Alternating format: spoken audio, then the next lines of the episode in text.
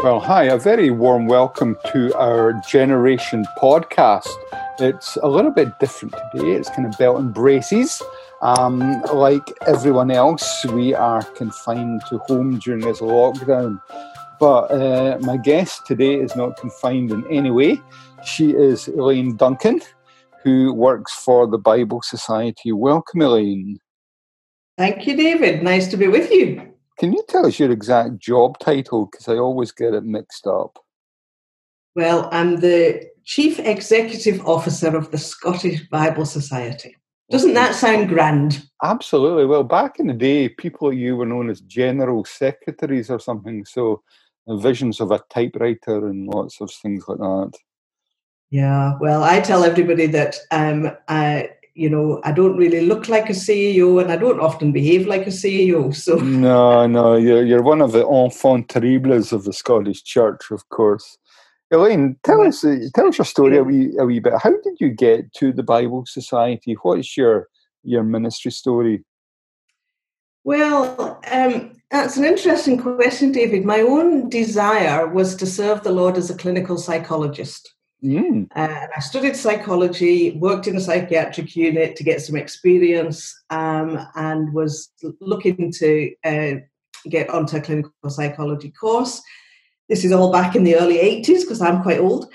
And um, the Lord had different ideas. And I spent 14 years working with the universities and colleges Christian Fellowship, and then 11 years working with Scripture Union in Scotland uh, and then 13 years ago went to the Scottish Bible Society. So hmm. it's an interesting journey because it wasn't my plan. I wouldn't change it uh, now that I look back. It's always best to say yes to the Lord. Um, I haven't always said yes without a little argument or mm-hmm. a discussion. Mm-hmm. Um, but uh, yeah, so I guess as I look back on those three areas of ministry with different Christian organizations. The, the thing that has been consistent through it all is my desire to help people know God better through the Bible. Mm-hmm. That's been the link of the th- between the three organizations. Yeah, and expressed in different ways and in and different roles, but that really has probably been the the core. Yeah, now, I mean, as I look at UCCF, SU, and the Bible Society of Scotland, these are three really well run, I think, good organizations. Um, can you can you think about what, what do you think looking at any organization, whether you know it could be a church, it could be a school, it could be a hospital, what do you think of the, the hallmarks of of a good organization? I think what's key to any organization is uh, staying focused on the mission that God has given you. And, you know, the, there are all sorts of things that any Christian organization could get involved in, but actually keeping a mission focus is really key. The second thing I would say is really important is actually take care of your staff and your volunteers. Really look after the folk that God has called to work uh, alongside you. Um, and then I think the third one that I find quite challenging, and we're not always very good at it in Scotland, and that is be open to partnerships. So um, people often talk, about, even in Christian circles, they talk about the competition mm-hmm. uh, in terms of other Christian agencies or other churches. I don't think that's a concept that fits well within the kingdom of God. Okay. And so I think partnerships and cheering one another on in our different areas of ministry and mission, I think is really important. Okay, I, I, I, get your point there about the Scottish thing. You know, folk out there talk about tribalism. Maybe in the Scottish context, it's, it's a clan mentality. Um, do you think that's worse in Scotland than anywhere else? I mean, there is a sense that Scotland's a small country. You and I go to various things. It's very often the same people who who are there. We seem to go on really well. Um, is it really worse than anywhere else? I, I don't. I suspect it isn't worse because human nature is human nature wherever mm-hmm. we're living. Um, maybe we notice it more in Scotland because we are small and we do know one another. Mm-hmm. And I, I think, you know, often the good relationships that we have in Scotland don't always lead to good collaboration. Yeah. And and so so I think that's the step that we maybe struggle a little bit about. The good relationships are, are vital, and that's you have to start there. Um, but I, I, do sometimes wonder whether things that are a little bit more collaborative uh, would be good for the country. What does collaboration look like? Are you thinking even in basic terms of telling one another what you're doing? I think it, I think there are a number of threads to it. Um, you know, so, so, actually, the situation that we're in at the moment, I suspect, will lead to more collaboration because the as many of us will have experienced just over these last few days, social media is now our main way of communicating through very, various um, channels, and it's very busy out there. Mm-hmm. Um, so, actually, a good collaboration would be saying, "Look, could we could we perhaps collaborate in order to say less so that more will be heard?" Okay. No. That's just, that's just one idea. Okay, that's that's a great idea. So going back to you know the present situation, this recording is in week one of well, we, have got to call it a lockdown because it is a lockdown. Um, you, you and I, Elaine, were just talking about this earlier. Both of our diaries have evaporated. You know, everything's cancelled, uh, but we've had to fill them up. How's the Bible Society? How, how's life in your world? What's what's changed? Well, Bible House is closed, and we're now all working from home. Um, the great thing about technology is that our main phone line can still be answered. Jenny is uh, manning that. That's been transferred to her number. Uh, so she's at, at home still busy answering the phone. Um, many of our team, particularly those that are working uh, in our national ministries, so providing resources for the church in Scotland, are quite used to working at home from time to time. Mm-hmm. So uh, they're kind of geared up and are, and are still working. We're having to rethink how we do contact with our supporters because obviously a lot of what we do is paper based um, through direct mail um, and people sending us uh, letters, checks, that sort of thing. So having to rethink how we do that. Mm-hmm. I'm pleased to say that our donation uh, line is still open, and uh, Robert, yeah, Ro- Robert is manning the donation line. Um, but one of the things about our supporters is we like to keep in touch with them um, not just to ask them for money, but to say thank you to them, to encourage them, um, and to encourage everybody to read the Bible more uh-huh. um, at, times like this.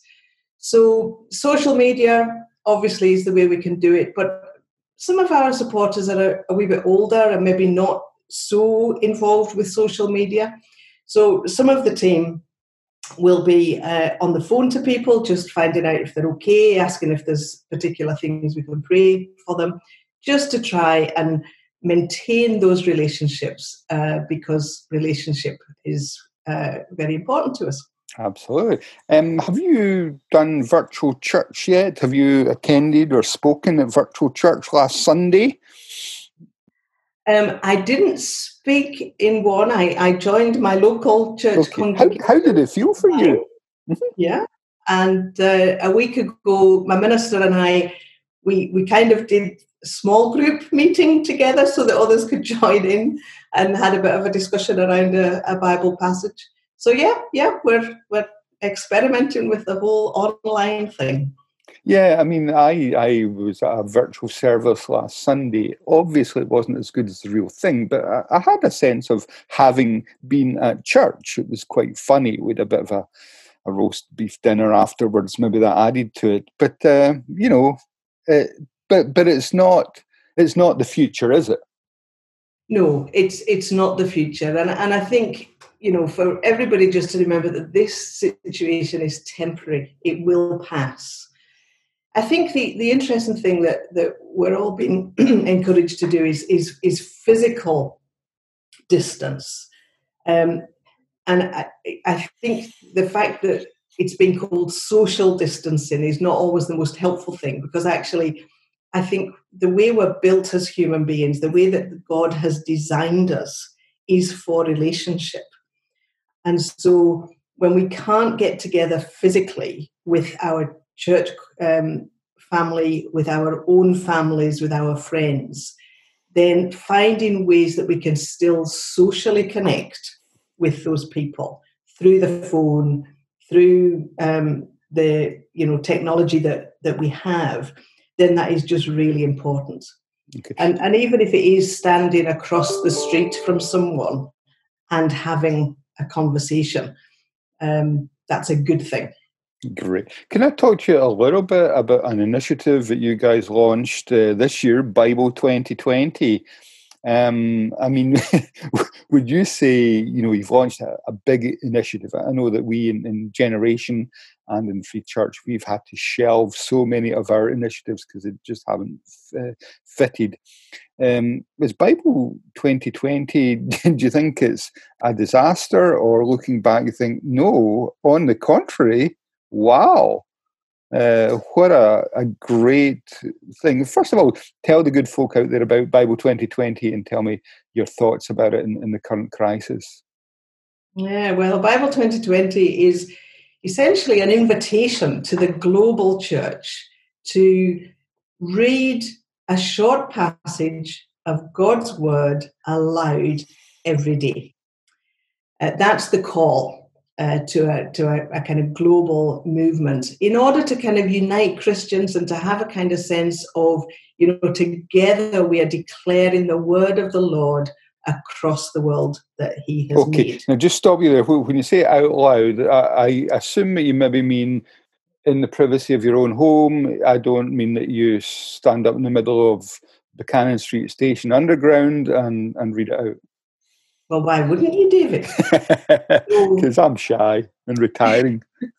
no, our our challenge to people is oh. has been to read it out loud in as public a place as possible. Wow. So people have been, you know, sometimes that is just at round the, the breakfast table with your family. Okay. Um, but some folk have been doing it in their offices. Obviously, that's not happening quite so much now. Um, I did it on the train commuting through to Edinburgh with my train pals. Uh, and folk have done it while they're out walking their dogs, uh, all sorts of different contexts. Now, obviously, now uh, the, the reading plan, we're following a, a, mm-hmm. a, a reading plan, and that's delivered. Um, it's, it's on a website, bible2020.org. Get, get access to the reading plan there. But also, we've encouraged people, to, if they've got a smartphone, to download the app, the Bible 2020 app. It's in the App Store, it's in Google Play. And um, the, the verse for the day comes up, and you can record yourself reading it. Mm-hmm. Uh, and then you can put your recording, if you wish, onto a video wall. And on the video, if you look at the video wall, you will find people from lots of different countries reading the same verses in their own language. Wow. And our app developer call that wall the Pentecost wall. Wow. Because it's the word of God being declared in many different languages. And mm-hmm. um, it, has been an interesting uh, thing because we, we've probably got people in around about uh, just short of 120 countries who have downloaded the app. So it is a global thing. Not everybody is able or willing to post their uh, video up onto the wall because it does take a little bit of bandwidth uh, to do that. But you know, we started to plan that project two years ago.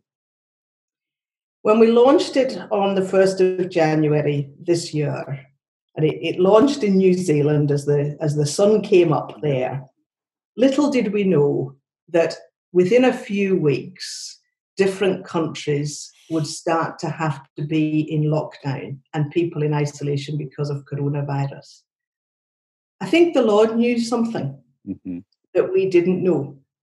And so, what we now have is actually a simple means by which people can be nourished by the Word of God, declare it out loud, which we can come to and talk about how that makes a difference, but speak it out loud and then find that they're actually part of the global church.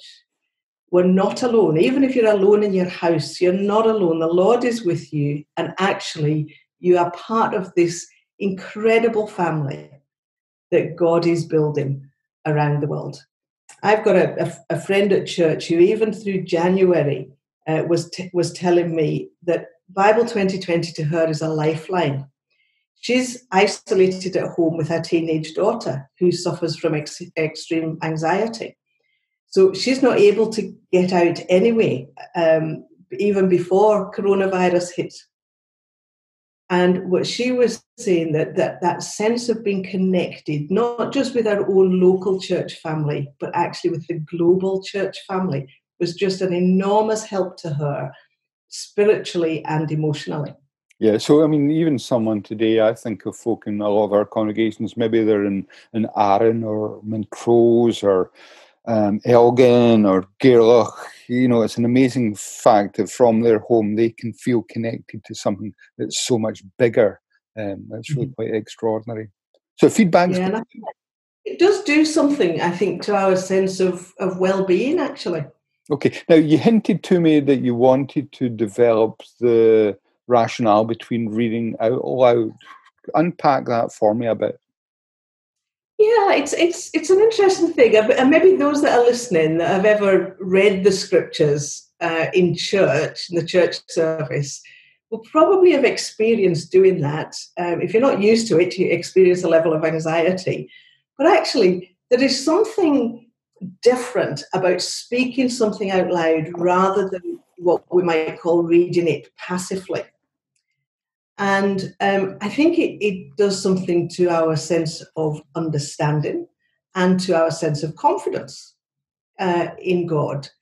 And when we think about what, how people engaged with the Bible before we had the printing press, then often it was that the stories that are there in the Bible were passed on generation to generation orally they were passed on as with people speaking them, telling the story. Um, and since we've had the printing press and the more people have been able to access the Bible, we've we've maybe lost that oral tradition. And there are different Christian organizations around the world who, who promote that oral learning. Um, and so it's great that Bible 2020 picks up that thread as well in terms of how we uh, engage. Because when we're reading the Bible, we're not just reading any book. You know, there is something about the dynamic of how God, by His Spirit, takes the Bible, takes His word, and speaks it into our hearts and our minds. And we're really engaging with God at that point. And He uses the Bible to nourish us and to nurture us. And I think the speaking out loud gives us just a maybe a, a slightly different way in which that impacts us.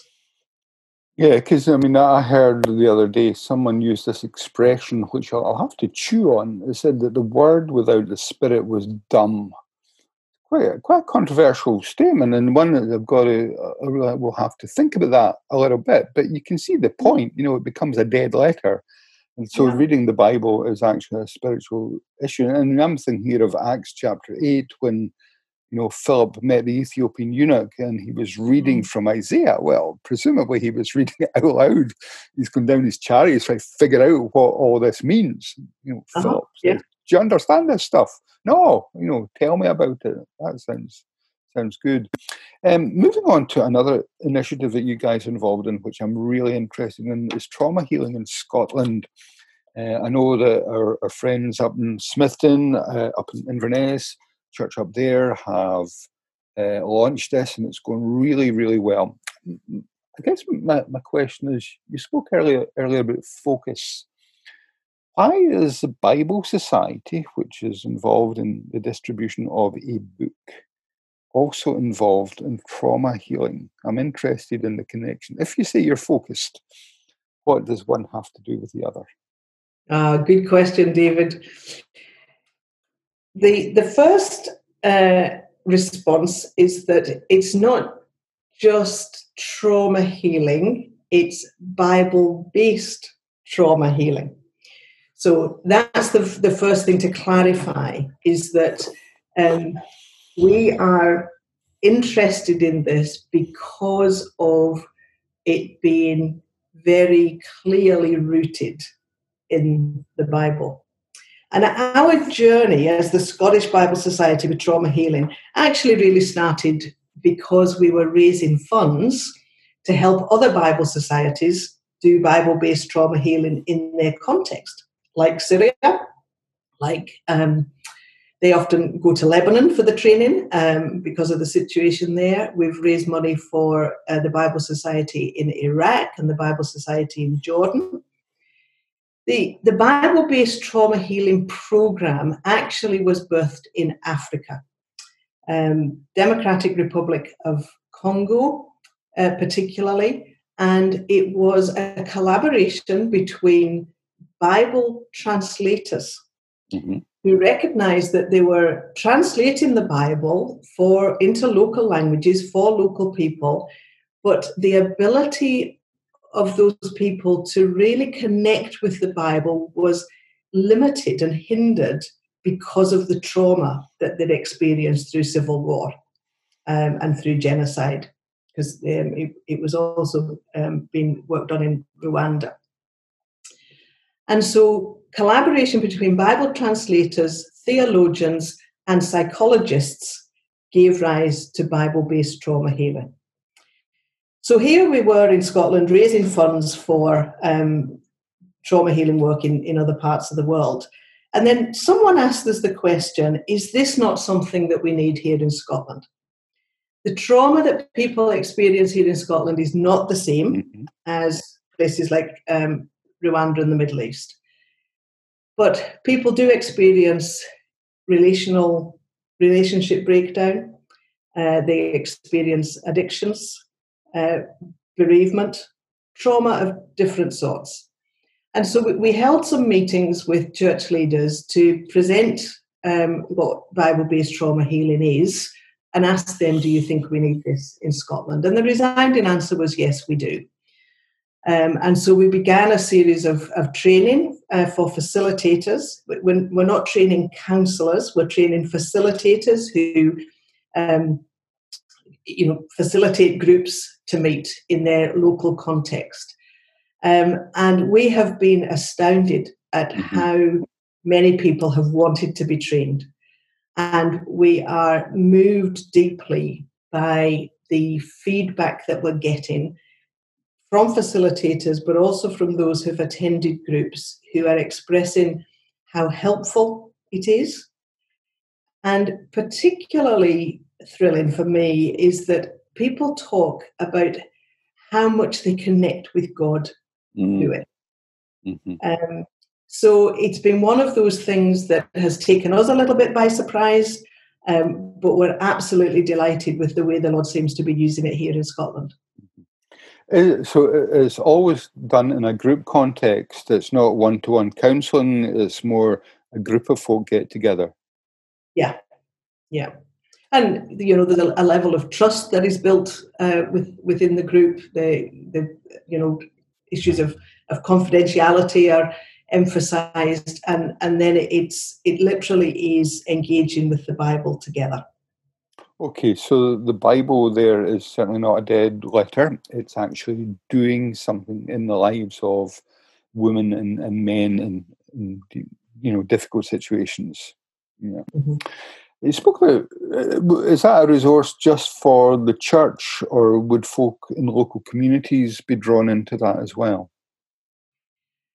I think that depends on the church, actually, mm-hmm. um, because it's certainly not um, you know, we're not limiting it to the church, but obviously our our connection in Scotland is is with the church, and um, the, the key thing is that it is overtly Bible based. Mm-hmm. And I think it then depends on, on how a church wants to use it in the community. Mm-hmm. Um, but it's certainly not limited to church members because often um, it's folk in the church who are connecting with people in the community who are bereaved or who are experiencing addiction or, or whatever. So actually, it, it's something that can be used in what we might call more of a of a mission service context. Okay. So moving on, talking a little bit more about Bible use. Um, you and I have familiar with the Transforming Scotland initiative, the the Barna study that was done on church life in, in Scotland. One statistic that amazed me, uh, amazed me to the point I probably don't believe it, but that's another issue. It says, you know, according to Barna, who are recognised professional respected pollsters that in Scotland, 20% of millennials, that is folk age between 18 and 35, so Elaine, you and I are just outside that bracket, 20% of millennials read the Bible once a week. Um, were you surprised by that? Yes, I think uh, I would join you in uh, expressing surprise about that. But then when you start to think about it, um, that generation are a thoughtful generation. We, we often uh, can caricature them, those that as they're are a bit older, and think that um, you know they're they're maybe not thinking about the big issues in life and that they're always just communicating on social media and, and all that. And yeah. I think you know there are very unhelpful caricatures. And then I think when you spend time with um, folk in, in that age group, you realize that actually they are they have passionate concerns about the world. Mm-hmm. Um, and they do grapple with the big issues of life that every generation. Mm-hmm. Uh, and I, I, think when you start to to unpick that, then it becomes not quite so surprising mm. that there, there is at least, even amongst those that are not going to church, mm-hmm. that there is this dipping into the Bible, mm-hmm. which is great. Mm-hmm. Yeah, I mean, because one, I mean, according to the stats, only 1% of millennials actually attend church. But one stat I found resonated with my own experience. It says that of millennials, if they had children under the age of five, they were three times more likely to attend church. So that was certainly my experience up there in, in Smithton. That as people moved into their late 20s, early 30s, had children, they became more thoughtful uh, about you know the bigger issues about their family as they got responsibilities. So the fact that I think they're right in that stat encouraged me to think that they may also be right on, on the other stat. Um, you travel a lot. You've been privileged to see the church worldwide, the, the, the global church, the church in majority world. As you, as you go around the world, what what countries bring a smile to your face? Uh, you're constantly smiling anyway, but even even greater smiles. Where have you really felt? Uh, I'll, I'll use an expression. Where have you felt the presence of, of God? I, th- I think the short answer, David, is everywhere. Mm, I thought you, you might know, say that. And actually, you know, I mean, I, can't think of anywhere that I've gone that I haven't smiled, but I equally can't think of anywhere I've gone that I haven't cried. Yep, yep. Even in the Free Church General Assembly. Oh yeah, yeah, yeah. Because it's it is very moving to see how God works in different countries with their different challenges and with their different opportunities. And I am constantly humbled by the people that I meet mm. in these different places. One of the things that humbles me is there's rarely a country that I've visited where someone has not come up and thanked me because of Scottish missionaries. Yeah. Who first took the gospel, opened schools, opened hospitals, and um, introduced them to the Lord Jesus, mm-hmm. uh, or translated the scriptures into uh, their language. And that is hugely humbling, not least, you know, because when you think about the, the church today, where in pockets in Scotland, the church is thriving. But in many situations, we're, we're, we're, de- we're still declining. And yet we have this incredible heritage that the, the courage and the um, and spirit of adventure that Scottish, our Scottish forebears have had in taking the gospel to other parts of the world is incredible. And we're seeing the fruit of that as the as the church grows, as the church in China grows, mm-hmm. Um, as the church in Korea, the Protestant church in Korea has grown, and they trace their spiritual heritage to John Ross from Balintore. Mm-hmm. Translated the scriptures, a, a gospel initially into into Korean. Um, you think about the, the growth of the church in South America mm-hmm. uh, and the impact of, of Scottish uh, missionaries there, the growth of the church in India through William Carey and his um, translation of, of the scriptures. What about church in hard places like the last Bible Society magazine, which was really excellent, had a feature on the church in Syria uh, it was very moving to to hear about that. Have you been there? Have you met the people out there? Um, I haven't been to Syria. Um, I have met George several times. George is the uh, man who heads up the Bible Society in Syria, uh, and I'm in fairly regular contact with George. I, I'm again always amazed when you know George will say to me, "We're still alive and we're still working." Mm and that the the demand that they are experiencing for Bibles just keeps growing in an incredibly tough situation. Mm-hmm. And, and I think you know we we can learn and and take some encouragement from that because we now in our UK context, our Scottish context, are experiencing a, a tough situation. It's nothing like our brothers and sisters in in these other parts of the world that are, are suffering either extreme poverty or persecution. Um, but you know, we've got our own tough situation. God works in tough situations. God, um, often when people are, are, pushed to some extremes that they're not used to, it opens up the possibility for them to hear God God is, is constantly seeking to communicate with us. Mm-hmm.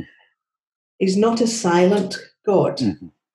Um, and so I, I, think the church, for the church here in Scotland, to, to take some heart and to keep praying into this coronavirus situation um, and to find opportunities to speak hope and to speak peace to people who are feeling an anxiety um, that maybe they haven't experienced before. And I think the growth of the church in, in places where Christians are under pressure um, is is really a, is a lesson to us and, and should um, encourage us. It should remind us to keep praying for them, and it should give us um, some encouragement in our own current context. Mm, so so helpful and so encouraging. Um, moving on. Sorry just also add that literally this morning I had an email from a colleague who leads the Bible Society in Peru, mm-hmm. and you know the the Free Church in Scotland has got mm-hmm. quite a, a, yep. um, good connection with the with the church in Peru, and he was j- just um, describing their situation there. Um, and they're in a very similar situation to us. In a, a, a, national emergency has been declared by their government. They're in lockdown, but so many of the country live in poverty, mm-hmm. and so many do not have running water. And you think of all the uh, encouragement we've had over the last few weeks of, of how much we should wash our hands. Yes. Um, and we support something called the Bread of Life program in Peru, and it's for children who are undernourished. Um, and it, it's to help children have a, a reasonable meal every day, uh, along with interaction with Christians, Bible based children's literature, colouring books, Bible stories, and, and Bible lessons. And that's something that we support. And he was simply emailed today, letting me know their situation and asking if we could send some more support. And we will we will do our best to do that uh, because it's a it's a really difficult situation. Mm. Now, what, one of the things that you are, because of your position, you mix with a lot of different tribes. Um, is, is there a way? I mean, Christians can disagree about stuff. You and I may even disagree about stuff. I'm, I'm not sure. Um, can you tell a way in which Christians can disagree well? How, how have you found this in, in your experience? A good question. Um, yeah, learning to disagree without being disagreeable. Exactly. It's a big challenge. A big challenge. I, I think there's a few things that I would say. One is that first of all, I would say we, we have to be, we have to feel free to discuss the things that we disagree about. Um, and, you know, I'm all for rigorous discussion mm-hmm. um, around issues that, that we don't agree on. I think what we need to remember when we are rigorously discussing ideas is that's what we're doing. We're yeah. discussing ideas we are not disagreeing um, with a person. We're, we're, disagreeing with their ideas. And I think there has to be a distinction. Yes. I think when you come to, so, so you have to maintain a real respect for the person that you're discussing with. Mm-hmm. And that is helped enormously if people know one another personally. Yes. Um, and so the issues don't become personal, they become a little bit more external. So say, look, here's something that we've got different views on. Can we look at that together and, and discuss it? Mm-hmm. But you maintain the relationship. Mm-hmm. And, and I think often when we disagree, we, we end up making it too personal and we get relationship breakdown. And I, I can't think that that pleases the Lord. No. When we come to things that we disagree about within the church, often we we will conclude that the, the person, you know, I will conclude that the person that agrees with me is more biblical than the person that disagrees with me. And, and we all tend to think that because we all think we've got the best interpretation of scripture. I think respect displays itself in recognizing that actually the other person has grappled with scripture too. Their, their ideas are also rooted in the Bible, as I trust mine are. Um, and I think we, we, we have to recognize that there are different interpretations of, of some issues in the Bible. And what we must unite around are the things that are absolutely clear to around the issue of salvation is in our Lord Jesus Christ. Mm-hmm. He is our rescuer. Mm-hmm. Um, and I, I think when I when I travel and, and meet different people, whether it's around Scotland or whether it's um, in different parts of the world, you know, I've, I've been in some church services that are very, very different to anything I'd ever experienced before. I mean, Ethiopian Orthodox Church service is very, very different to anything yeah. I've ever experienced. Yeah. And I think what I do is I ask the Lord to help me see Jesus mm. in people. Mm-hmm. So help me to see Jesus. Yeah. yeah. Um, because then we can rejoice together as brothers and sisters in Him. Wonderful. Elaine, that's a great point in which to end our conversation. Thank you so much. Thank you also to our listeners. If the sound production is a little bit wobbly, um, it's not because Elaine or I have been drinking Merlot this morning.